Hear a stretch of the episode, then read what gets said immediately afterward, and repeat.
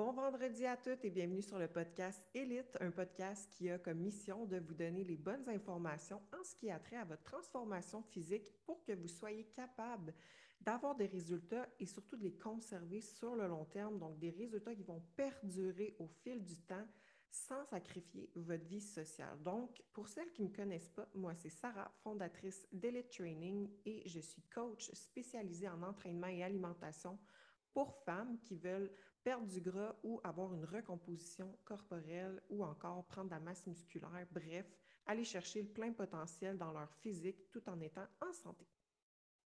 Donc, cette semaine, j'ai décidé de vous parler de quelque chose que j'avais parlé dans mon groupe privé et également que j'avais fait un petit live assez bref sur ma page Instagram. Puis je me suis dit que, étant donné que c'était un sujet assez intéressant, euh, c'est en lien avec la digestion. Je me suis dit que j'allais y aller un petit peu plus en détail dans le podcast. Puis en fait, euh, pour celles qui m'écoutent, j'en suis convaincue euh, qu'il y en a plusieurs d'entre vous qui ont des petits problèmes au niveau du transit intestinal. Mais sachez que ce n'est pas quelque chose qui est rare chez les femmes. la digestion, c'est quelque chose de très vaste, de très complexe aussi. Mais euh, c'est. Un problème qui revient souvent quand euh, j'ai quelqu'un, une nouvelle cliente en évaluation initiale, la plupart du temps, son transit intestinal n'est pas euh, régulier, donc on a des petits problèmes de constipation. Fait que, c'est quoi un bon transit intestinal? On va commencer par là. Un bon transit intestinal, c'est qu'on veut être capable d'aller à la salle de bain au moins une fois par jour et on veut le numéro 4, 3 c'est correct aussi, mais 3, 4 sur l'échelle de Bristol. Donc, si vous ne savez pas c'est quoi l'échelle de Bristol, vous pouvez aller voir euh, sur Internet. Donc, on veut une fois par jour une selle qui va être de consistance 3 ou 4. C'est ce qui va être considéré comme étant euh, une bonne digestion. Donc, c'est super important d'aller à la selle une fois par jour euh, pour éliminer le, le surplus, excusez-moi, d'estrogène et les toxines. Donc, voilà, tout simplement. Puis ça peut vraiment être un frein. Euh, des fois, chez certaines, chez certaines personnes, dans leur processus, on veut commencer par euh, vraiment avoir une digestion qui est optimale. Euh, sinon, vous allez voir que ça va être plus complexe là, de perdre du gras au niveau de l'énergie. Ça peut impacter le sommeil, ça peut impacter l'humeur aussi, avoir une fluctuation au niveau du poids. Bref, c'est quelque chose que je travaille énormément avec mes clientes d'être capable d'arranger la digestion puis d'avoir un transit régulier.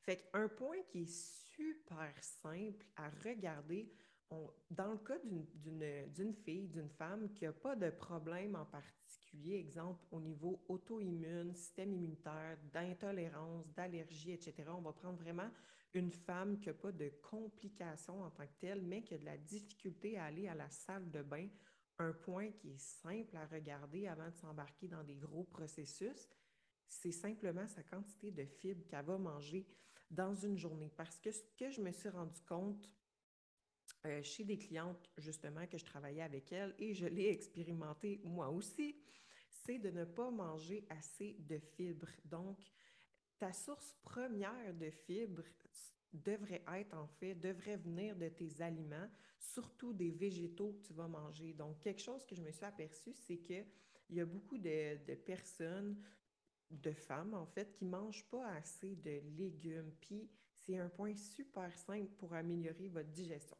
Fait que, en fait, ce qui arrive, c'est qu'on recommande en général pour une femme de 25 à 30 grammes de fibres par jour, mais la plupart du temps, je vais vous dire que ce n'est pas suffisant pour avoir un transit régulier.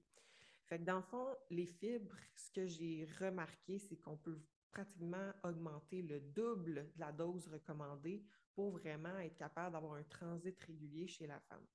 Fait que les fameuses fibres, en plus que oui, d'améliorer le transit euh, intestinal, ça va aider à réduire l'inflammation, ça va aider au sentiment de satiété, donc avoir un petit peu moins faim entre les repas, stabiliser la glycémie qui est le taux de sucre dans le sang. Donc, c'est super important d'avoir une bonne quantité de fibres. Puis, dans le fond, ce qu'on veut, comme je vous ai expliqué, c'est euh, de manger suffisamment de légumes. On veut que ce soit une bonne source euh, première de fibres provenant des végétaux. Donc, de manger suffisamment de légumes, mais pas seulement euh, des cocombes ou des céleris. Parce que la plupart du temps, c'est qu'il y en a qui me disaient ben, je mange deux tasses par jour de légumes, mais ces légumes, c'était une tasse de cocombe au dîner puis une tasse de céleri au souper. Puis on sait que ces deux légumes-là, c'est pratiquement le 90% d'eau. Oui, il y a un petit peu de fibres là-dedans, mais c'est pratiquement juste de l'eau. Puis bien franchement, la plupart du temps, c'est pas assez pour être capable d'aller euh, aux toilettes suffisamment avec ça. Fait qu'on veut une variété. L'idéal, c'est d'avoir vraiment une belle variété au niveau euh, cru, au niveau cuit, pour aller chercher différents bénéfices, puis aussi d'aller euh, chercher différentes couleurs. Oui, c'est intéressant les légumes verts. Idéalement, on veut la moitié vert, mais l'autre couleur, euh, l'autre, l'autre moitié, excusez-moi, de couleur. Fait que vraiment d'avoir une belle variété des légumes pour aller chercher différentes vitamines à ces niveaux-là. Donc, différents bénéfices euh, aussi. Puis ensuite de ça, c'est sûr qu'il y a d'autres choses dans l'alimentation qui contiennent plus de fibres, exemple euh, l'avoine, euh, le riz brun, tout ce qui est amandes, les noix, ça aussi c'est intéressant. Il y a des fibres là-dedans qu'on peut aller chercher, les petits fruits, framboises, mûres, fraises. donc voilà, ça peut être des petites choses simples aussi à intégrer, autres que les légumes. Puis en fait, c'est qu'il existe deux types de fibres. Donc, il y a des fibres solubles et il y a des fibres insolubles. Les fibres solubles, c'est euh, des fibres qui se dissolvent dans le système digestif, puis ils vont venir ralentir la digestion, augmenter le sentiment de satiété et réduire le cholestérol, donc stabiliser la glycémie. Puis pour les fibres insolubles, ces fibres-là vont pas se, ils se dissolvent pas dans le fond. Ils vont fermenter grâce aux bactéries euh, de l'intestin qui produisent des acides gras à chaîne courte. Puis c'est ces fibres-là qui favorisent, dans le fond, la digestion. Fait qu'ensuite de ça, on a des suppléments de fibres. Donc, assure-toi, euh, regarde juste pour le fun, pèse tes légumes par repas présentement, combien tu en manges. Si tu vois que ça t'en donne 100 grammes, euh, ah, commence par augmenter à 150 grammes par repas. Puis par la suite, si tu vois que ce n'est pas suffisant, augmente à 200 grammes par repas. Puis tu sais, des légumes, tu peux en manger le matin aussi. Comme je dis, tu peux en manger n'importe quand. Fait que soit que tu augmentes tes, légumes au dîner ou au souper, tu vas chercher un 200 grammes, ou tu sépares ton 400 grammes total de légumes dans ta journée pour en manger un peu le matin, un peu le dîner, un peu le soir, bref, euh, ainsi de suite. Fait que juste d'avoir une quantité approximative pour savoir comment gager, dans le fond, euh, tes légumes.